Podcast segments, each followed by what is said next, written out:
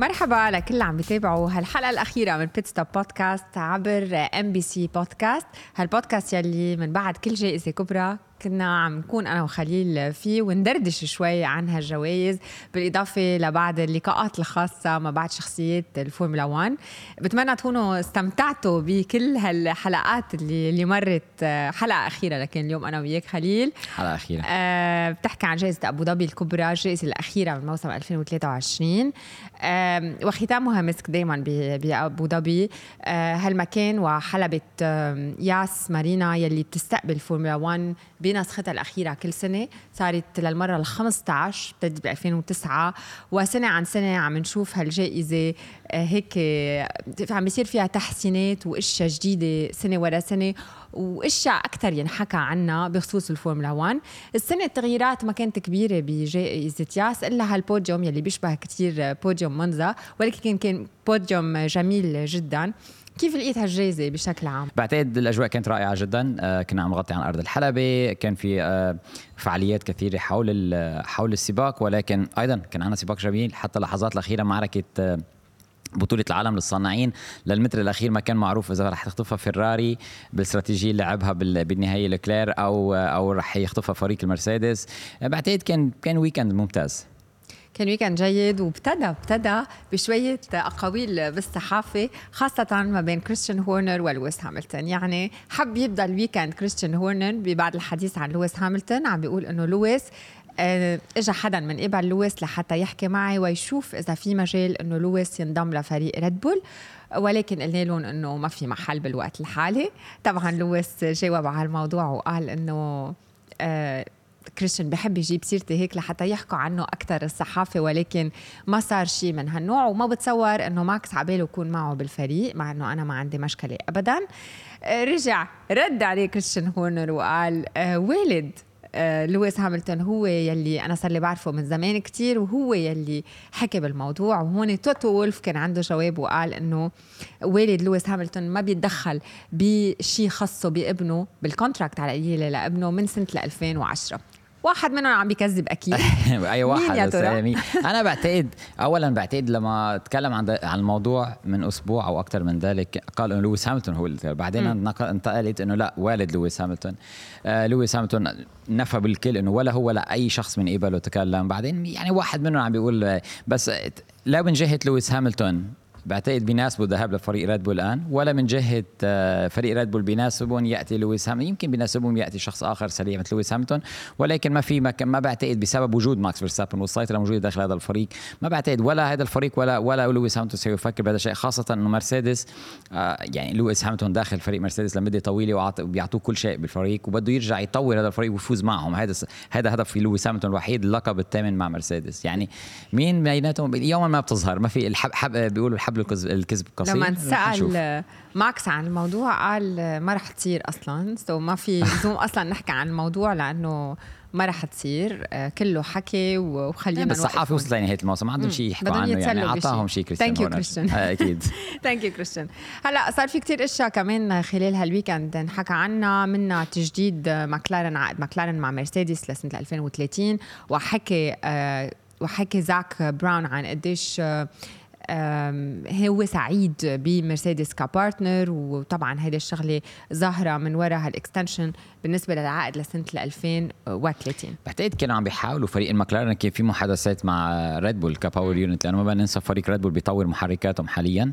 هني أخذوا الاي بي من الهوندا، حاليا محرك هوندا هو الموجود، ولكن مع تغيير القوانين لموسم ألفين وستة وعشرين وغياب الام جي يو اتش في تعديلات كبيرة رح تحصل بالباور يونت أو بأجهزة وحدة الطاقة. كان في كلام، كانوا عم يشوفوا كل الفرص امامه متاحه امامهم. فريق الماكلارن كان بعتقد كان في كلام مع هوندا، ولكن هوندا ذهبوا مع استون مارتن. كان في كلام مع ريد بول، رد... كلام جدي مع فريق ريد بول، ولكن بالنهايه أك... عادوا وقالوا انه هلا العلاقه جيده مع فريق المرسيدس، عم بيعطونا محرك جيد وعندهم خبره. بدك تكوني مع ايضا محرك مع تطوير، يعني ما حدا عنده خبره طويله بتت... بتطوير اجهزه الطاقه، وبعتقد قرار صائب لانه العلاقه ناجحه حتى الان. وراينا سياره الماكلارن لما اتى ادائها بالانسيابيه، المحرك كان لاعب دوره بشكل جيد أيضا فعلا. يعني خلينا نقول بداية أنه ماكلارن يعني لو مبلشين هيك من أول الموسم فعلا كانوا كانت سنة جيدة جدا بالنسبة لهم اثنيناتهم. أوسكار بياستري هال هالروكي اللي قال إنه هو محظوظ جدا إنه قدر يقود سيارة هالقد قوية وهالقد جيدة بأول موسم لإله، ويمكن هالشغلة ما صارت من وقتها ما لويس هاملتون كان روكي مع ماكلارين وكانت السيارة مثل ما هي اليوم. صحيح، يعني وقت بداية الموسم كانت سيئة جدا فريق ماكلارين، ولكن الطريقة اللي قلب فيها الطاولة فريق ماكلارين بتطوير السيارة بتحسينها خلال الموسم كانت ممتازة. القسم الثاني من الموسم ثاني أفضل سيارة، أكثر فريق سجل نقاط بعد فريق ريد بول، لاندو نوريس نفس الشيء خلف ماكس فيرستابن، ولكن أيضا فريق ماكلارين محظوظ بوجود بياستري. كان بعتقد قرار صائب بالاستغناء عن ريكاردو، صحيح كلف الكثير ولكن للمستقبل البعيد قرار صائب. رأينا بياستري أول موسم بالفورمولا واحد عنده السرعة على طول موجود خلف نوريس، إذا ما كان أمام نوريس كما رأينا بأبو ظبي قليل أخطاء، م. عنده أخطاء أقل من لاندو نوريس بالتجارب التأهيلية، بعد بحاجه لخبره يمكن اكثر بالتعامل مع الاطارات، لانه اطارات بيريلي من الصعب جدا التعامل معها، ولكن هذا شيء طبيعي سائق روكي. ولكن موسم روكي مثل ما ذكرت هذا يمكن افضل ثاني افضل روكي يدخل عالم الفورمولا واحد، حصل على بوديومز من اول موسم له اقل من لويس هاملتون، لان يومتها بعتقد سياره ما انا بسرعه الماكلارين اللي كانت بال2007 لانه كانت يمكن اسرع سياره، ولكن اداء ممتاز وهن محظوظين ببعض. لهذا السبب مباشره فريق ماكلارين جدد عقد بياستري لمدة طويلة، إذا إذا إذا خسر نوريس رح رح يكون بكل شيء لما يخسر نوريس طبعا بياستري بيكون موجود. تسعة بوديومز لماكلارين هيدا السنة، كمان رقم كتير حلو إذا بنطلع على على السيطرة على البوديومز لسنة ألفين وثلاثة وعشرين. وماكلارين مثل ما قلت إنه عندهم سائقين نجمين يلي هو لاندو لاندو يلي كل مرة بينسأل ما ننسى برا ما ننسى إنه لاندو هو أكتر سائق عنده بوديومز ولكن من دون فوز، ورجع نسأل خلال هذا الويكند إنه هل بتشوف أول فوز لإلك مع ماكلارين؟ قال لهم أكيد. سو بتصور عنده هيك أمل بسيارة السنة المقبلة. وإلى جانبه مثل ما قلت شخص عم بي عم بيكون كل الوقت بوش لإله لأنه عم بينافسه منيح على هالسيارة. صحيح، يعني كل سائق بده سائق آخر يضغط عليه ليطيل على الماكسيموم من السيارة، وأعتقد علاقة ممتازة جدا حتى الآن. السؤال إذا حصلوا على سيارة بتفوز ببطولة عالم هن بالصدارة كيف ستكون هذه العلاقة، لأنه بياستري عنده كل السرعة. بياستري من دون شك من دون شك وناضج، يعني رأي على طول بالراديو من دون أخطاء، يعني ناضج ناضج بشكل طبيعي كتير. يقال أن ويبر عم بيقوم بعمل جيد جدا معه، ما في أي شك. مم. حتى الأدخاله لفريق ماكلارين كان ذكي جدا، كيف قاموا بانتظروا ألونسو لقوا الفرصة بيوم واحد خطفوا الفرصة مع ماكلارين. هون أهمية بتصور كمان يكون السائق الجديد الروكي عنده منتور أو عنده شخص عم صح. بيقوده عم بديره وعم بيقوده بشكل جيد بالقرارات الصائبة بالانتقال من فريق للتاني أو دخول الفورمولا واحد، وأيضاً يمكن بالمعنويات بمنتور بس لأله. صحيح، ويبر قضى مدة طويلة بعالم الفورمولا واحد، كان عنده يعني بدأ مع فريق ضعيف جداً مثل فريق الميناردي، تطور عندهم ذهب للريد بول، ريد بول كان عندهم سيباستيان فيتل سيباستيان فيتل تتذكر في راديو نتذكرهم not bad for driver number two لما فاز على فيتل، ولكن ما كان بسرعة سيباستيان فيتل بكل سهولة. وكل هذه الخبرة بتساعد، يعني الخبرة اللي بيكسبها اللي كسبها ويبر مثل ما رأينا مع يوس فيرستابن، الخبرة اللي كسبها جان مايكل شوماخر وما كان من أسرع السائقين جلبها، وشوف شو عمل مع ماكس فيرستابن و... آ... ب... الآن ولو مع يوس فيرستابن ماكس فيرستابن مش مسيطر بهذا الشكل. نفس الشيء خبرة ويبر رح تلعب دور كبير بتطوير بياستري. بتعرف بنهاية الموسم كل سنة بيكون في هيك أشياء عم تخلص وأشياء عم تبلش، منهم الكارير أو مسيرة طويلة لفرانس توست يلي هو مدير فريق ألفا تاوري، وطبعا كان كانوا الفريق عم بيجرب قد ما فيه كرم هال هالمدير الفريق يلي قام بعمل جيد خلال كل هالسنوات الطويلة، عنده من أطول المسيرات بعالم الفورمولا واحد، وهو ترك الفورمولا واحد لأسباب شخصية مثل مثل ما فهمت، ولكن أول تكريم له كانت الهلمة تبع يوكي تسونودا يلي كانت مثل ما شفنا صورة فرانس عليها. أيضا كان في داني ريكاردو يلي كتب له إنه بتمنى إنه نشوفك على البحر عم هيك ملقح عم تتشمس وجراندي جراندي وشكر كتير على كل شيء عملته. طبعا هيك جستر حلوة لهالتيم برينسيبل يلي قضى نص حياته بالفورمولا واحد. أه بعتقد فرانس توست لعب دور كبير بنجاح مش فقط الألفا تاوري ولكن أو الألفا تاوري أو تورو روسو سابقا، ولكن أيضا الريد بول، لأنه ما في أي سائق أتى على الريد بول ما أتى من خلال الألفا تاوري إلا سيرجيو بيريز أو عدد بسيط من السائقين مارك ويبر، ولكن هو المدرسة الأساسية هو المدرسة يعني الأساسية رأينا ريكاردو عم يتشكر, أنا ماكس فيرستابن تشكره كتير لأنه لما دخل فورمولا واحد ماكس فيرستابن فرانس توست بفريق فرانس توست لعب دور كبير, وهو من أول ما دخل ريد بول عالم الفورمولا واحد هو موجود مع ريد بول كان, وبعدها ألفا تاوري وإلى آخره, عنده خبرة كبيرة جدا, كان يلعب دور رئيسي جدا بالفريق. يعني هلأ عم نشوف صار في شخصين عم ياخدوا محله, عندك السي اي او يلي هو بيتر باير, وطبعا ميكس جاي يكون تيم برينسيبل, هو كان عم يدور بدور وحتى بيتعاطى ب تطوير السيارة, بيلعب دور رئيسي حتى بالخلال إذا بتشوف في صور خلال الويك أنا عم بيطلع مع الميكانيكيين على أرضية سيارة على التفاصيل. هو هو رجل بيحب يلمس كل شيء. أنا بلاقيه مدير جيد جدا أيضا للسائقين, يعني كنا خاصة الابتدائي اللي بيبدأوا بالفورمولا واللي بيرجعوا من رد بيرجعوا لعنده صح بيرجعوا لعنده صح كتير أوقات بيكونوا مدمرين بيرجعوا لعندهم بيس... لعنده بتطلع بجاسلي أو قلبهم بيستعيدوا سائقتهم بنفسهم آه مع هالمدير, وهذه شغلة كتير مهمة آه بي... بي... بيعنا الفورمولا. ومشوف لي كيف إن صارت سونودا سونودا أدى موسم رائع, أنا برأيي شخصي تسونودا من أفضل السائقين هذا الموسم, تقدم كتير من الموسم الفائت, ده كان سريع بجائزة أبوظبي الكبرى والجوائز الأخرى, وهذا كل شيء كل هذا شيء عائد. بيير غاسلي لعب دور كبير على فكرة بتطوير تسونودا الموسم الماضي, ولكن فرانس توست هو من يدير كل هذه الأمور, ولهذا السبب كان في حب كبير من كل السائقين اللي قادوا لريد بول لفرانس توست. آه كلنا عطاه هدية حلوة بنهاية هالسباق. آه تسونودا آه كان درايفر اوف ذا داي, كان أداؤه أكتر آه كانوا قريبين جدا من كانوا قريبين جدا من المركز السابع, ولكن ما ما مش الحال.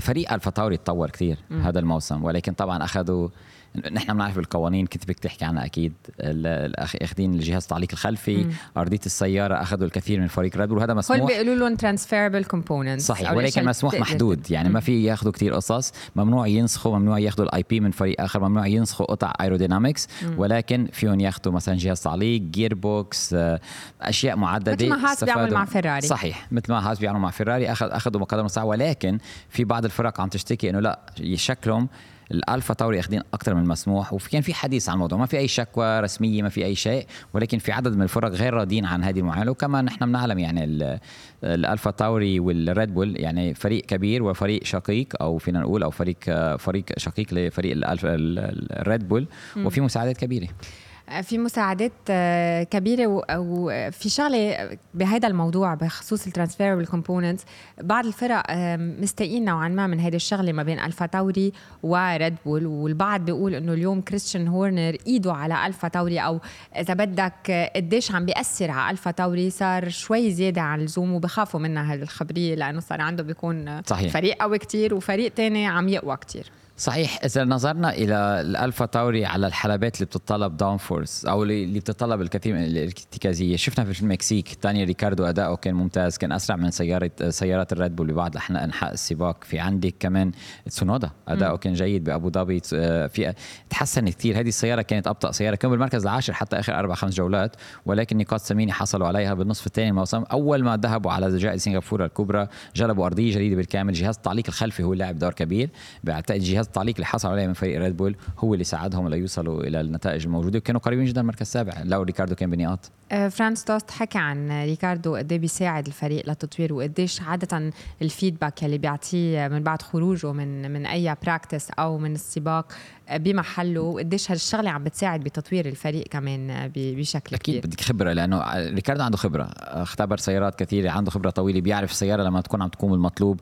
حاولوا قوموا بهذا السيت اب, غيروا هذا السيت اب, غير انه ديفريز جاي اول مره على الفورمولا واحد وتسونودا يلي سريع, بس يمكن بعد ما عنده الخبره الكبيره يلي هي عندك عشر سنوات بالفورمولا واحد ريكاردو اكيد كمان رائع سريع, ولكن الخبره, الخبرة. بتطوير السياره بيض... يعني بيدخل واحد الويكند بيصل يوم الجمعه في شغله بسيطه ممكن جدا بالسيت اب, ريكاردو بيعرف انه جربوا هي وحاولوا شيء مختلف لتوصلوا للحل, ولهذا السبب جلبوا ريكاردو حتى لما كان مصاب ليساعدهم بضبط السياره. بالحديث عن الفا تاوري, الفا تاوري السنه المقبله رح يبطلوا الفا تاوري, رح يغيروا اسمهم, يعملوا ريبراندنج كامل, وتسربت بالصحافه انه الاسم الجديد رح يكون ريسينج بولز, ورح تكون ألوانه الفضية والأزرق, وتسربت كمان تسرب هيك شكل السيارة أو ألوان السيارة للمستقبل. سو رح نشوف ري براندينج مع مثل ما قلنا تيم برينسيبل جديد, سي او جديد, سيارة جديدة, اسم جديد, بعض الرعاة الجديد, وأيضا السائقين نفسهم يلي هن ريكاردو وتسونودا وتسونودا. وبالحديث عن موضوع ريكاردو بالتحديد, بعد الصحافة أيضا بالفورمولا واحد حكي عن وجوده بألفا تاوري أو ريسينج بولز السنة المقبلة، وقال أنه وجود ريكاردو بيضلوا لليوم أو أي نهار بشكل خطر على بيريز، لأنه هو موجود بهالفريق بس لحتى يدفش بيريز ليكون أفضل، وإلا دغري رح ياخد محله. وبيعتبر هذا الصحافة أيضاً وبيعتبر هذا الصحافي أيضاً أنه ريكاردو إذا بيرجع لريكاردو اللي بنعرفه أيام ريد بول هو الوحيد يلي بيساعد يكون بهيدا السيارة إلى جانب ماكس فيرستابن، لأنه هيك في نوع من أول شيء الاحترام بيناتهم، ماكس بيحترمه أكتر من من غيره إذا بدك كسائق إلى جانبه، وهو الوحيد يلي كان أقرب شيء من ماكس فيرستابن. أنت بعرف أنه ما بتوافق الرأي؟ ما بوافق الرأي، لأنه أنا بعتقد مين ما جلس بهالسيارة وهذا الفريق الفارق رح يكون ثلاثة عشر من الثاني مينيموم. ما عندي أي شك بالموضوع، ويمكن يكون مخطئ بس أنا بعتقد أنا مخطئ، لأنه ريكاردو ريكاردو ريكاردو صحيح وجود ريكاردو بالألفا تاوري سببه واحد، أولا ليس هذا الألفا تاوري، ولكن أول إذا بيريز كان بعيد عن ماكس فيرستابن ببدايه الموسم تعرف من حكينا بنعرف فريق ريد بول كيف بيتصرف، وايضا ما بيعتقد في شيء سري انه فريق ريد بول على الارجح ألفين وخمسة وعشرين اذا ريكاردو قدم موسم جيد وبيريز ما كان جيد جدا ممكن يلتحقوا بيرجعوا بي يجلبوا ريكاردو الى فريق الريد بول. ولكن راينا الامس ريكاردو ما كان بسرعه تسونودا، يمكن تسونودا يستحق الفرصه اكثر. هل هل رح يستغني عن بيريز فريق ريد بول؟ بيريز غير انه اذا اذا قدم موسم جيد بيريز ما يمكن ما يستغنوا عنه، لانه ما بننسى كمان بيريز مش فقط سائق، بيريز عنده ماركت او في خلفه بادجت كبير. بادجت كبير مش مش انه هو بيدفعوا ليجيبوا، ولكن في رعاة مهتمه السوق الامريكي اللاتين امريكي كله خلف بيريز. اشياء كثيره قد تحصل، ولكن قبل بدايه الموسم ألفين وأربعة وعشرين ينحكى عن هذا الكلام. صحيح وجود ريكاردو موجود انه اذا، ولكن لا ياتي ويكون اقرب اداؤه اداؤه كان اقرب من فيرستابن من اي زميل اخر، لانه ليومتها فيرستابن اتى الى الفريق كسائق جديد م. ريكاردو كان إلى جانبه، ولكن يومتها كمان ما بننسى كان بداية الموسم يوم سنتها فيرستابن ما كان عنده حظ جيد، كان سحب من سباقات أكتر من داني ريكاردو، ولكن كسرعة وك فيرستابن ريكاردو في ثلاثة عشر من الثانية بسهولة. كلمة أخيرة عن فرانس توست، يقال أنه جيمس باولز كان هو اللي مفروض ياخد مكانه، ولكن بما أنه صار مع ويليامز مثل ما قلت صار في سي اي او وميكياس اللي راح يكون هو الأف واحد تيم برينسيبل معه. بعض الأشياء كمان اللي نحكى عنها خلال هالويكند هو توبيخ لولف وفاسر بسبب ال اللهجة البذيئة نوعا ما والكلمات البذيئة اللي استعملوها بجائزة لاس فيغاس. بس ما طلبوا منهم يعتذروا مثل ما طلبوا من بيريز، لا ما طلبوا يكتبوا كتابة اعتذار، لا لا لأنه هيدي صارت بأمريكا بس هيدي صارت بأبو ظبي وما خصهم ببعضهم. ولكن وولف قال إنه معهم حق، لأنه نحن عنا مسؤولية وضروري إنه ننتبه. صحيح انه في شاب في في اولاد عم يحضروا الطريقه الحكي لازم نكون منتبهين، خاصه مدراء الفرق. مم. يعني الفرق السائق ممكن يطلع من السياره او داخل السياره يحكي شيء مثل اي لاعب كره قدم والى اخره. الصعب بالفورمولا واحد انه بالفوتبول ما في او باي رياضه اخرى المايك مش موجود. مم. بالفورمولا واحد المايك موجود، يعني واحد مع الادرينالين كسائق بيقدر يحكي اشياء اشياء مم. ولكن كمدراء فرق بدهم يطولوا بالهم شوي على بعض. امم ليك عم فكر ببلش بالريس آه. وبعدين بكفي هذا شو في لشو في بعد أه حتى عن الكوميشن عن نحكي عن الكوميشن. اوكي اوكي يلا الكوميشن الكوميشن هذه صارت يعني قبل الفري براكتس نهار الجمعه. مم. الدرايفرز راحوا تعشوا سوا، ما مش كلهم راحوا من لاس فيغاس، والكوميشن الخميس الدرايفرز جي بي دي جي بي دي اي. من الاشياء اللي بتصير كمان كل سنه خليل بأبو ظبي هو هيدا العشاء تبع صف الدرايفرز، بسموها كل سنه كلاس عشرين اثنين وعشرين، سنه كلاس عشرين ثلاثة وعشرين. كل السائقين بيروحوا بيتعشوا لحالهم آه هيك آه حتى يتسلوا بين بعضهم يحكوا بين بعضهم، ما حدا بيكون معهم، بس كان في أليكس فورج آه اخذ صوره معهم، وهيدا عم بتصير كل سنه مثل ما سبق وقلنا نهار الخميس بالليل بأبو ظبي. السنه من وراء الجت لاج، بسبب الجت لاج ولاس فيغاس عدد كبير من السائقين ما راحوا على الحب. ولكن السنه الماضيه كمان كان في اعتزال فيتل. ولكن صحيح الجي بي دي اي اللي هي جمعيه السائقين المحترفين بالفورمولا واحد موجوده. أليكس فورس اللي كان هو لما كان سائق ضل يترأسها، جورج راسل هو الدايركتور تبعها، وبينتخبوا كل موسمين دايركتور جديد من خلال من من السائقين الموجودين. وحلو نشوف السائقين لديهم جمعيه وبياخذوا قرارات سويا، كل السائقين متحدين للقرارات سويا، لانه بالنسبه لسائقي الفورمولا واحد اليوم في عندك الاتحاد الدولي بياخذ قرارات، اداره الفورمولا بتاخذ قرارات، ولكن بيجوا بيعملوا الشو. مثل ما راينا بالسابق حصل اكثر من شغله ما ادخلوا فيها السائقين، لا هن متحدين لا طبعا يكونوا على طول موجودين وياخذوا رايهم فيها. من الاشياء اللي بتصير كمان كل سنه بالفورمولا واحد بأبو ظبي خليل هو العشاء يلي بيقوموا فيه السائقين لحالهم، يعني ما بيكون في اي شخص تاني. آه بتصير بأبو ظبي، صارت السنه الماضيه من تنظيم جي بي جي اي، والسنه صارت ولكن في عدد كبير من السائقين ما كان موجود. أه بتصور كتار منهم كانوا تعبانين من من لاس فيغاس، من الجت لاج، خاصة نحن وعم نمشي بالبادوك كل العالم تعبان من الجت لاج. كانت يلي كانوا بلاس فيغاس كلهم قالوا انه كان ويكند كتير متعب بالنسبة للتوقيت. على كل كان في كتير غايبين، صح. يعني كان في بس إحدى عشر سائق مجتمعين بهالصورة وما عرفنا الفاتورة عمين.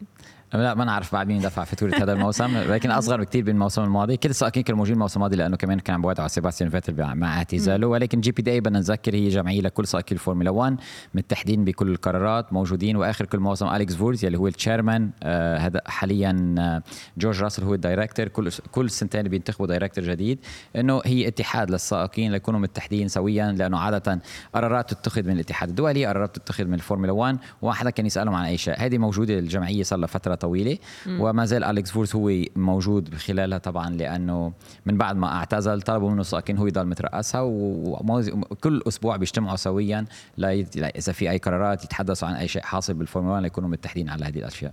كمان من الأشياء اللي نحكى عنها اللجنة المكلفة للفورمولا واحد يلي هي بتجي من قبل الإف آي إيه، وصار في اجتماع ونحكى بعدة نقاط خلال هالاجتماع. هلا القرارات رح تطلع السنة المقبلة، بداية السنة المقبلة، ولكن من الأشياء اللي نحكى عنا بداية يتركوا آه يضلوا تاير بلانكت بان، أو ما يحطوا تاير بلانكت بان لل ألفين وخمسة وعشرين، ما ينشيل قبل ألفين وخمسة وعشرين السنة المقبلة. يعني بيكون موسم إضافي لأنه مستحيل بالفورمولا واحد هذه الإطارات، خاصة الإطارات الجديدة، خاصة بال ثمانية عشر إنش، سرعة سيارات الفورمولا واحد خطيرة جدا، إنه يخرجوا على أرض الحلبة ما يكون فيها حرارة إطارات مرتفعة. رأينا بسباقات التحمل ال دبليو إي سي حوادث كبيرة، والسائقين على طول بيقولوا يعني أوكي عم نعمل على كل شيء بسبب عامل استدامي، ولكن هذا آخر شيء فكروا فيه لأنه لأنه خطيرة، رح بيكون في حوادث كبيرة جدا، وتأجل هذا الموسم إضافي، و2025 ما زلت رح بتكون موجودة. ويمكن أنا بعتقد لازم تلتغ... يعني يلغوا الفكرة ينسوها، لأنه مفروض تضل إطارات التحمية إلا إذا حصل شيء مع تركيبة إطارات مختلفة، الإطارات أصبحت. ولكن بالوقت الحاضر صعب جدا سائق فورمولا واحد يخرج من البيت مباشرة من دون ما تكون الإطارات فيها على الأقل خمسين درجة. نقطة تانية نحكي عنها هو العمل على سيارة ألفين وستة وعشرين ما يبدأ قبل ألفين وخمسة وعشرين، يعني السنة الجاي إذا في أفكار ما يحطوها قبل سنة ألفين وخمسة وعشرين ويبلشوا تطويرها. صحيح، لأنه بعالم فورمولا واحد ببلشوا تطوير قبل ثلاث مواسم إذا سنحت الفرصة، خاصة الفرق الكبيرة. مع البادجت كاب بدأت بدأت تخف، ولكن حاليا مع التغيير الكبير لقوانين ألفين وستة وعشرين أن السيارات رح تختلف بالكامل، وحدة الطاقة رح تختلف بالكامل، منعوا أي فريق يكون بيبدأ العمل على تطوير سيارة ألفين وستة وعشرين قبل بداية موسم ألفين وخمسة وعشرين، يعني موسم واحد فقط لتطوير السيارة وتحضيرا للموسم الكبير مع التغيير الكبير للقوانين، لأنه في تغيير جذري رح يحصل مرة جديدة بالفورمولا واحد. سبرينت ريسز كمان حكى عنهم مرة جديدة، تقريبا كل مرة يعني كل أسبوعين بيرجع بنحكى عن السبرينت ريسز، ولكن يقال إنه رح يكونوا بسبيلبرغ، بأوستن، بإنترلاغوس، بقطر، شنغهاي وميامي. وعم بيقولوا مثل ما سبق وذكرنا إنه رح يتغير السبرينت ريس كيف رح يكون. نهار السبت نهار عفوا الجمعة رح يكون في التجارب الحرة الأولى، والشوت أوت لنهار السبت. نهار السبت بيبدو الصبح بالسباق القصير، وبعد الظهر بيعملوا الكواليفاينج أو تجارب التأهيلية للسباق الطويل، ونهار الأحد السباق طويل. ولكن عم بيزيدوا شغلة بعد عليها هي الريفيرس جريد، أو إنه تنقلب الجريد. بس أنا بفكر فيها إنه إذا انقلبت ليش واحد بده يعمل أفرت بال هذا هذا اللي تكلموا عنه كل فرقة، لأنه إذا عملوا ري... عملوا ريفيرس جريد العشرة الأوائل بصير واحد ما بده يكون أسرع سائق. اللي عم اللي اقترحوا إنه يعطوا كمان نقاط بالشوت أوت، يعني أوكي. لما ينعمل الشوت أوت أو مثل التجارب التأهيلية السريعة آه يكون يعطى يعطوا نقاط أول ثلاث مراكز، ساعتها ما حدا ي... بي... بيكون بالتبطيء. ولكن يمكن الفريق أحد يفكر خلينا نخلص عشر بحصل على ثلاث نقاط، بحصل يوم غد على ثمانية. هذه وهذه أشياء بعد يعني فورمولا واحد اتحاد دولي سائقين فرق ما زالوا كلهم ضايعين بقصة السبرينت ريس، وبس الفورمولا واحد مصرين يتركوا السبرينت ريس، وعم ما زالوا عم بيعملوا على حلول ويغيروا ويغيروا. وهي أهم شيء بالنسبة للفرق، يكون في بارك فيرمي مفتوح، يعني ما يكون في بارك فيرمي طوال الوقت. لهذا السبب غيروا الفورمات مرة جديدة. خلينا نبدأ شوي بالحديث عن عن جائزة أبو ظبي الكبرى، بداية بالبراكتس واحد. هالبراكتس يلي كل سنة تقريبا بيصير في تيستينج للروكيز، والسنة كان في عشرة روكيز بالإف بي واحد. صحيح، فريق ريد بول كان عنده بس سيارتين روكيز. كل الفرق أكترية الفرق تركت لنهاية الموسم مثل كل موسم يعني أعطاء الفرصة. بنعمل بدنا نرجع نذكر إنه كل فريق عليه أعطاء مرتين سائق الروكي اللي عندهم أو سائق الاحتياط أو سائق جديد تجارب بالتجارب الحرة الأولى.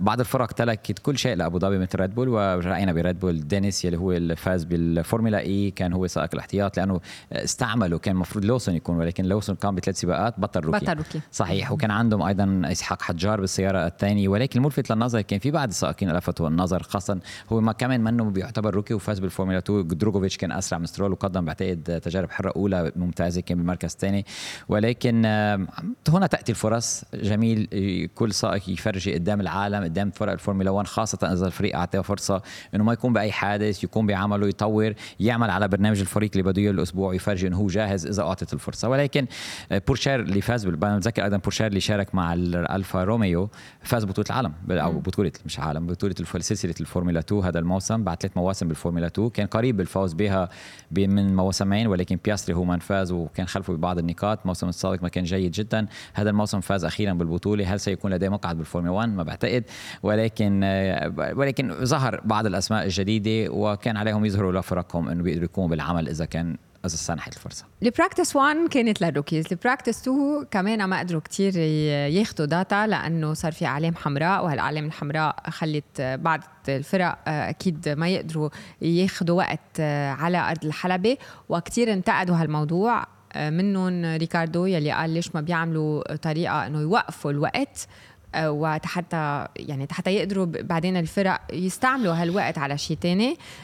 بيريز أيضاً ألونزو انتقد هالموضوع بشكل كبير وقال إنه من وراء هالمشاكل كمان كلنا عم عم نخسر مراكز لأن ما عنا معطيات مثل ما لازم عن أرض الحلبة. ولكن جميل تخلط الأوراق يوم الأحد مثل ما شفنا بالتجارب الحرة. القانون ما بيوقف التوقيت لأنه في أشياء كثيرة تحصل خلال الأسبوع، لأنه عندهم فورمولا اثنين فورمولا ثلاثة فورمولا أربعة أيام، يعني إذا إذا كل علم أحمر خلال تجارب حرة أوقف التوقيت يعني حيتأخر كل شيء، البرنامج ما بيخلص مية بالمية.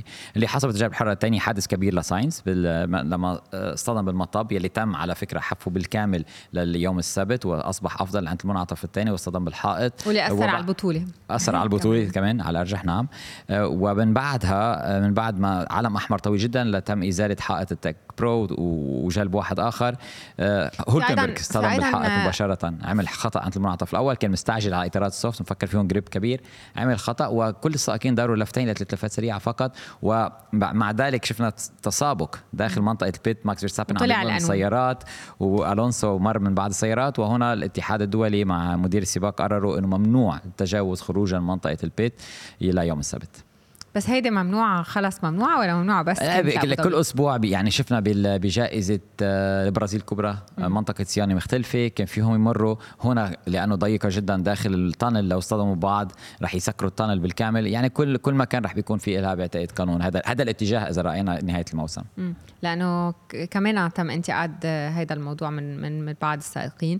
الكواليفاين كنتائج كان كلاسيك مثل العادة مع سيطرة ماكس فيرستابن، ولكن بداية مع كيو ثري وخروج ساينز اللي مرة جديدة من اللي إنه أثر على هالبطولة. ما بعرف حظ سيء لساينز خلال نهاية هالموسم لأنه كان جدا قريبة فيراري من إنه تخطف المركز الثاني من بطولة الصانعين. يعني فيراري ومرسيدس كان عم يقدموا كواليفاينج تجاوز ما إنه كتير سهل، أصبح أفضل وأسهل حاليا مع تصميم الحلبة الجديد، ولكن صحيح خروج كيوان من الكيوان ما ما ساعد فيراري أبدا. كارلوس ساينز خرج من كيوان أخروا كثيرا تأخرجوا على أرض الحلبة، كان في زحمة وأيضا كان في عندهم مشكلة بجناح الأمامي كما ذكروا، وهذا أثر كثيرا على ويكند فيراري، ولكن يمكن على أرجح خطفوا المركز الثاني. ولكن أيضا بالكيوتو رأينا هاملتون خرج هو إيه لويس خرج يعني ما كان عنده سرعة أبدا هاملتون م. مقارنة بين هاملتون والراسل طوال أسبوع هاملتون ما عنده اتزان منه مرتاح بالسيارة، راسل أسرع بالتجارب الحرة وبالسباق مع أنه لويس يحب هذه الحلبة وعادة هو أكثر من فاز عليها إيه هو أكثر من من فاز عليها. واتشيكو أيضا بالكيو ثري خسر مركزه المركز الخامس للمركز التاسع لأنه خرج عن حدود الحلبة. هالخروج عن حدود الخلود الحلبي عم ينحكى عنه أكتر وأكتر بالفورمولا واحد لدرجة أنه حكي مؤخرا عن استعمال ال إيه آي لحتى هالأشياء تكون أوتوماتيك. يعني في بعض الأحيان ما بقى ننطر لبعد الكواليفاينج ولا بعد السباق لحتى يقرروا إذا بتبقى لفة ولا بتنحذف. بعتقد مع التكنولوجيا الموجودة بعالم الفورمولا واحد أقله مينيموم يكون في شيء تكن... تك... شيء بين عالم تكنولوجي بيأثر مباشرة بيعطي النتيجة من دون أي حدود حلبي، حدود خط أبيض كنت داخل أو خارج تحصل على كوبي أو يتم حذف لفتة. كذا اللي حصل مع باريس كان، ولكن أخذوا قرار حدود الحلبي للمنعطف الأول فقط قبل التجارب التأهيلية، وهناك بعض السائقين كانوا ما كانوا راضين أبدا. ولكن صحيح باريس أول عقوبة له كان بالويكند إنه كان خارج حدود الحلبي عند المنعطف الأول تم حذف لفته. وسارجنت أيضا بالكيو واحد رأينا سرعة سيارات الويليامز بالكيو واحد كانت جيدة، ولكن سارجنت أيضا تم حذف لفته مرتين آه ولكن لهذا سبب تأهل المركز الأخير. ولكن نعم باريس تراجع. والمفاجأة الأخرى كانت بعتقد نورس كان قادر يتأهل بالمركز الثاني على الأرجح، ولكن انزلاقه الكبير بالمقطع الثالث خسره الكثير. ولوكلير لوكلير كان أداؤه ممتاز لأنه بالكيو واحد كانت فيراري بعيدة، بالكيو اثنين بعيدة، ولكن دخل الريتم. كان عنده مجموعة واحدة من الإطارات، يعني فقط ماكس فيرستابن كان عنده مجموعتين جديدتين من إطارات السوفت بالكيو ثلاثة، وهذا الأدفانتج. اللفة الأولى هي اللي أخلته ياخذ بول بوزيشن، لفة الثانية ما كانت جيدة، ولكن شارل لوكلير بعتقد دخل الريتم بشكل ممتاز وأهل فيراري مركز ثاني. كانت أداء أداء لوكلير آخر جولات آخر ثلاث أربع جولات أداء مم. ممتاز مم. فعلا. وقال انه حكى عن حظه السيء خلال هالموسم لوكلير، بس عن جد عنده حظ سيء، كان عنده كثير حظ سيء. خسر نقاطه بالبرازيل بالولايات المتحده بسبب ارض السياره، بالبرازيل حرام بنطلق المركز الثاني، صدم بالحائط بسبب مشكله الهيدروليك قبل ما يبدا السباق. اكثر من مره كان عنده مشاكل وحظ سيء، ولكن م. رجع عنها البطوله متعادل بالنقاط مع الونسو، ولكن مركز خامس. امم ايه اذا بنطلع بلوكلير مثلا مقارنه مع هاملتون، هاملتون قال انه بيعتبر انه كان كثير كونسيستنت بأدائه خلال كل هالموسم، بينما لوكلير الحظ ما ساعده بكثير من الأوقات. وفي حوادث، في كمان أخطاء كانت منه مثل ميامي وإلى آخره. إيه طبعا طبعا. خلينا نبدأ بالحديث عن السباق خليل. هالسباق يلي الوحيد على الرزنامة يلي بيبدأ مع غروب الشمس وبينتهي وبينتهي بالليل، وهذا يمكن هذا اللي بيميز أبو ظبي عن باقي السباقات. بداية الريس كانت كمان كلاسيك من دون من دون حوادث. أغلب الأكشن يلي صارت بهالسباق كانت بنهاية السباق، والهدف الأساسي كان إذا بدنا ننسى فوز آخر لماكس فيرستابن بآخر جولة هو المركز الثاني للصانعين بين مرسيدس وفراري، والمركز الرابع للسائقين بوقتها كان بين ألونزو وساينز، ولكن شفنا أنه انخلطت الأوراق كتير بالنسبة للمركز الرابع عند السائقين. الانطلاقه كانت جيده بين لوكلير وفيرستابن. لوكلير حاول كل شيء، ولكن كان متذكر بعد السباق كان عارف راح يرجع ماكس فيرستابن يتجاوز. وفيرستابن بعتقد منذ يوم السبت عندما قام باللفات الطويله بالتجارب الحره الثالثه كان معروف لديه السرعه وكان راح بيكون اسرع سائق، وحتى بيريز كان عنده نفس السرعه. اذا راينا من اين اتى بيريز، مركز تاسع انهى بمركز ثالث وبعدها تراجع. البدايه كانت رائعه بين، يعني كان في بعض التجاوزات. بعد ذلك كان سباق كلاسيكي، اول توقف لفرناندو الونسو مبكر جدا، وهذا وهذا هو الغير كل شيء. والاجمل شيء حصل بعتقد انه كان في علامة حمراء يوم الجمعه م. لأنه درجة الحرارة بتكون مثل ما كانت هي بالتجارب الحرة يوم الجمعة مساءً. ما كان عندهم أي فكرة عن تآكل إطارات. بدأنا بتقريباً خمسة وثلاثين درجة حرارة الحلبة وانخفضت ل ثلاثين، وهونيك بدأت الإطارات تتعامل بشكل مختلف. ألونسو دخل أولاً وبدل استراتيجيز للسيارات الأخرى، وأجبرت السيارات بالأمام تدخل مرتين، ومدى التوقف واحد كان عنا توقفين لأكثرية السيارات ما عدا بعض سيارات بسيطة مثل تسونودا. وبعد ذلك رأينا توقفين كان استراتيجية جيدة، رأينا دا ريد بول آخر وآخر توقف، وأجبروا بعد على الاندركات. الاندركات كان فعال فعال جدا هنا، ولكن فيرستابن بعتقد كان على بعيد مرتاح. الفارق على طول كان اكثر من خمس الى ست ثواني وحافظ المركز الاول. بالنسبه للوكلير كان اداؤه ينهي مركز ثاني، يعطي كل شيء للفراري. وراينا بنهايه السباق كان كان ذكي جدا لما راى مانس بيريز أتى مركز تاسع، كان عندهم السرعة، أخروا التوقف، تجاوز كل السيارات. بيريز راح ينهي كان بالمركز الثالث، ولكن حصل على العقوبة صدام ونورس. وهذه العقوبة صراحة الاتحاد الدولي عم بيزيدها بالعقوبات، لأنه كل سائق فورمولا واحد يوم أمس كان عم يحكي عن الموضوع إنه طب شو جينا نحن نعمل. اصطدموا هو ونورس، صحيح أغلق الباب، صدموا بعض، ولكن ترك اللفة كاملة. نورس عمل شورت كات، بيريز تركه أمامه، وباللفة اللي بعدها عاد وتجاوز، ولكن أعطي بيريز خمس ثواني بينالتي.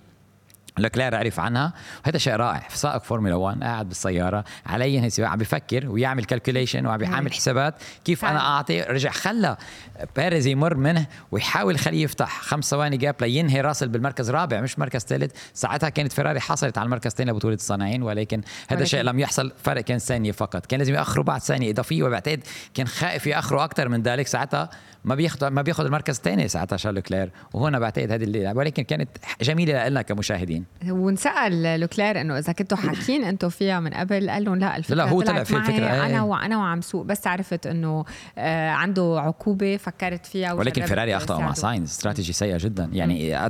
بدا على اطارات الهارد، دخل بوقت نوعا ما مبكر على هذه الاطارات، كانت بدات تنتهي ولكن عادوا على اطارات هارد، يعني اجبر لتوقف ثالث آه لاحقا ليذهب على اطارات سوفت او ميديوم، ولكن كان متاخر جدا، كان خلاص كانوا متكلين على سيفتي كار، سيفتي كار ما اتت. وبنذكر ساينز انسحب باخر لفه، كان عنده مشكله بالسياره، وهذا كل هذه اشياء ما ساعدتهم. لويس هاملتون كان داخل النقاط، راس المركز الثالث كان كافي، والمرسيدس خطفوا المركز الثاني بطوله العالم للصانعين، والمرسيدس قاموا بعمل جيد كمان استراتيجي. هذا الموسم لم يكن موسم كثير سيء المرسيدس، يعني كان لازم ياخذوا قرار، كان لازم ياخذوا قرار بالنهايه عن قصه السايد بود. دخلوا بالبود زيرو او الموسم الماضي، بداوا هذا الموسم بالبود زيرو كمان، ولكن وصلنا لموناكو خلاص اعترفوا هذه مش رح تنجح السياره على مرق ولا رح تتقدم، استغنوا عن هذا الشيء وبدا العمل من جائزه موناكو الكبرى واستغناءهم عن البود زيرو. رجعوا جربوا جيمس اليسون لا على امل يطوروا سياره افضل بكثير للموسم المقبل. بالحديث عن هالبنالتي لبيريز، بيريز انتقد البنالتي مثله مثل كتار من السائقين والصحفيين أيضاً، ولكن انطلب منه يعتذر وقدم اعتذار رسمي على الموضوع. مثل أي سائق داخل الراديو لما يعرف أنه خسر البوديوم بسبب هاي العقوبة، وهو ما بانس أنه رجع ترك المركز، عمل شورت كات نورس، ما كان صدمة قوية وإلى آخره. ولكن حتى نورس كان منه يعني على كل حال. بالنسبة لبيريز نعم، لأنه تكلم على الراديو بطريقة تهجم فيها نوعا ما على بعتقد على ستيوردز، أنا ما سمعت الراديو، ولكن أجبر مش أجبر ولكن طلب منه يكتب اعتذار، وهذا اللي كان فيه على الإنستغرام أو ما بعرف وين. يوكي كان سائق اليوم كان بيستهلها وحصل عليها عن عن جدارة، وأيضا بنهاية السباق مثل ما شفنا قبل ما يوصلوا لخط النهاية شفنا كيف ماكس فيرستابن حب يقوم بالدوناتس، ومن بعدها سأل لوكلير الفريق إذا بيقدر يعمل نفس الشيء، قالوا له لا روح صف محلك قالوا له وقالوا حتى هي لا. ولكن ما بننسى لأنه لما يدوروا بالدوناتس بتحرق وقود، وبعتقد فيراري كانوا خايفين يكون في كمية وقود قليلة بالسيارة. لما يأتي الاتحاد الدولي يفحص السيارات بنهاية السباق وإذا لقوا أقل من لتر بيحصلوا على عقوبة لهذا السبب. الوحيد اللي مش فرقانة معه هون كان ماكس، لأنه حتى لو حصل على عقوبة لا بس سأل طلب, طلب, طلب الإذن، وبعتقد نظروا وشافوا إنه في وقود كافية، قالوا له بس ما تزيدهم ما زيدون لا شوي. والبوديوم كان بوديوم جديد حلو كتير بيشبه البوديوم تبع منزا، وشفنا كيف عدد كبير من الناس كانوا موجودين تحت البوديوم. هذه الشغلة اللي ما كنا نشوفها بأبو ظبي من قبل، وبتصور إنه هيك بتعطي أحلى بنهاية بنهاية هالموسم. بنهاية هالموسم هيك بعض الأرقام لماكس فيرستابن جمعناهم هون، لكن ماكس فيرستابن بنهاية هالموسم عنده أعلى نسبة انتصارات بموسم واحد، أكبر عدد انتصارات بموسم واحد، أكبر عدد نقاط بموسم واحد، أكبر عدد منصات تتويج بموسم واحد، أكبر عدد لفات بالصدارة بموسم واحد، أكبر عدد انتصارات متتالية انتصارات متتالية موسم واحد. بكفي حسن أكبر فارق نقاط بين المركزين الأول والثاني بالترتيب، أكبر عدد سباقات متتالية كمتصدر للبطولة، أكبر عدد مرات متتالية ضمن مراكز النقاط، أكبر عدد مرات متتالية ضمن أول مركزين، أكبر عدد هاتريك بموسم واحد، السائق الوحيد اللي فات ثلاث مرات بدولة واحدة، والسائق الوحيد يلي على الإطلاق يلي تصدر ألف لفة ألف لفة لحاله زهقان ماكس فيرستابن ما حدا قريب منه. موسم استثنائي أكيد، منه موسم حماسي لأنه فائز واحد، ولكن مثل أي رياضة بعتقد كنا عم نتكلم عنها الأمس، بالباسكت بول كان عنا شيكاغو بولز مايكل جوردن، بالفورمولا واحد كان عنا مايكل شوماخر وفيراري، لويس هاملتون ومرسيدس، بالان اف ال كان يعني مثل أي رياضة، بالتنس ايام نشوف كمان سيطره مطلقه للاعب واحد. وهذا هذا موسم استثنائي لازم نتذكره. يمكن اذا نظرنا الى هذا الموسم بعد عشر سنوات نقول نحن كنا عايشين بهذا بهذا الموسم، لانه ما راح نشوف موسم مثله بالتاريخ. انا بشك انه نشوف هيك فريق هيك على مارك ماركو هلمت ماركو قال انه ما كانوا بيتوقعوا هيك شيء، فازوا بكل الجولات ما عدا جوله واحده. يعني هذه بعتقد صعب صعب صعب جدا ترجع تصير بتاريخ الفورمولا واحد، ولكن لا يرجع تعيد هذا الشيء، صعب جدا عليهم يستمتعوا مروا، ولكن الآن على أمل نشوف صراع أكبر ونشوف أكثر من ماكس فيرستابن بصراع مع سائق آخر، لأنه هذا شيء جميل للبطولة. أيضا ثمانمية وستين نقطة على ريد بول، يعني ما بدنا ننسى الفريق كمان، سيارة ال... فريق كامل، سيارة ولا أي خطأ من الفريق، سيطرة مطلقة، ثقة عالية بالنفس. وماكس فيرستابن رأينا مثل عدد من السائقين لما تكون الثقة موجودة وعالية ما لا, لا ممكن توقيفه. أوكي. ولو أنا برأيي الشخصي سابين لو كان في سائق آخر داخل هذه السيارة ما بعتقد كان حقق كل هذه الأشياء، لأنه كانوا تصا... بتصور كان كان رح يصير نوع من الاصطدام نوعا ما مع ما بعرف إذا اصطدام اثنيناتهم هالقد كومبيتيتيف بصحيح، ولكن في في مرات في خلال هذا الموسم انرمى كل شيء، وهو يعني عمل يعني مثلا إذا بنتذكر جائزة بلاده بهولندا كيف أتت الأمطار تغيرت تراجع تقدم وبأشياء بأماكن خلص الثقة موجودة، الفريق دعمه، عنده كل شيء، عنده سيارة ممتازة، هذه السيارة بتلائمه كل شيء له، بده يتسخر منها كل شيء وخلص دخل هذا النمط. وطبعا هالبطولة يعني آخر شيء آخر شيء مثل ما قلنا فيها المبلغ المادي اللي بيحصل عليه اللي هو أهم شيء بالنسبة للفرق، وانتهى ب يعني هلأ إذا بدنا نشوف كيف تقسمت الأموال على الفرق، ريد بول حصلوا على مية وأربعين هيدا حسب حسب هيدي الأرقام، يعني إذا نظرنا إلى مردود الفورمولا واحد الموسم فات، ولكن ما حدا بعد بيعرف ما هو المردود لهذا الموسم، ولكن مثل ما بنعرف في قيمة جائزة مادية كبيرة جدا تعطى لكل فرق حسب ترتيب بطولة العالم للصانعين. إذا نظرنا تقريبا ب طريقة مماثلة اللي كان الموسم الفائت تقريبا صحيح مية وأربعين، وتقريبا مرسيدس وفراري كانوا عم عم يتنافسوا على حوالي عشرة مليون دولار تقريبا، عشرة أو اثنا عشر مليون دولار بين المركز الثاني والثالث، يعني هذه بس، ولكن هذه مهمة جدا خاصة لما يكون في بادجت كاب.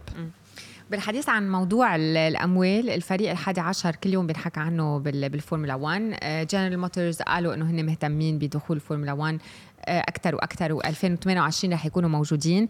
مدراء الفرق كلهم حكوا عن هالموضوع وقالوا إنه جنرال موتورز اسم كبير وأكيد بيرحبوا فيه، ولكن دايما هالشي بيعود لهالحصة أو كيف رح تتوسع تتوزع الأموال، وبلا ما يكون في خسارة كتير كبيرة خاصة لبعض الفرق الصغار مثل هاس وغيرهم. لا بعد الحديث رح بيكون طويل عن هذا الموضوع في وقت بعد، في أشياء كثيرة حاصلة خلف الكواليس، ولكن قصة دخول مصنع محرك جديد من جنرال موتورز هو دعم هو دعم اكثر لفريق اندريتي، وهو ضغط اكثر على الاتحاد الدولي على الفورمولا على على على الفرق انه ادخلوا هذا الفريق.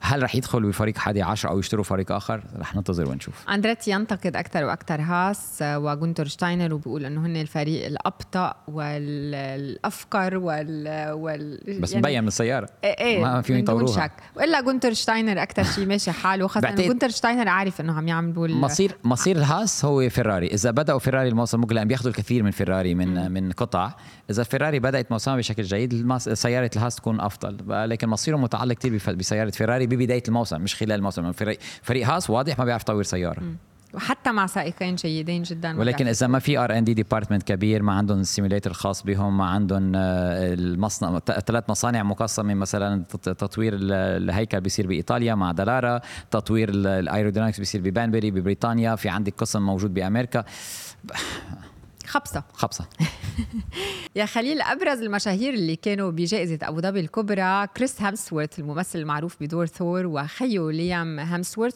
والخي الثالث ايضا ما بعرف شو اسمه ايضا ممثل، عرضت الازياء يلي شفناها مع لويس هاملتون واللي هي نايومي كامبل، الممثله الهنديه الاصل بريانكا شوبرا، الممثل اورلاندو بروم، الممثل جيسون ستاثام وزوجته، عرضت الازياء ايرينا شيك، ويل ايام، لاعب الفوتبول رونالدو وغيرهم من المشاهير. ألفين وأربعة وعشرين شو التغييرات بالفورمولا واحد؟ ما بعتقد في تغييرات كثيرة خاصة بالسائقين تقريبا نفسهم، ولكن أيضا بالقوانين هي إيفولوشن عن هذا الموسم، تغييرات بسيطة جدا بالإطارات رح بتكون نوعا ما مختلفة، تركيب إطار في تجارب لبيريلي يوم الثلاثاء هذا الأسبوع في أبو ظبي، ولكن تغييرات مانا كبيرة. رح نشوف الفوارق هي الفرق، وهنا رح نبدأ نشوف القوانين الجديدة هل تعمل مع إعطاء البرسنتج الاكثر بالوين تانل للفرق الان هي خلف الفرق الاخرى، نشوف اذا رح يقتربوا يعني. آه سؤال اذا بدا بدا يقتربوا اكثر، انا بعتقد هي اول سنه بنشوف الفرق رح تقترب اكثر واكثر من بعضها بعد ثلاث سنين بهذه القوانين سنرى، ولكن ما في تغييرات جذريه على القوانين.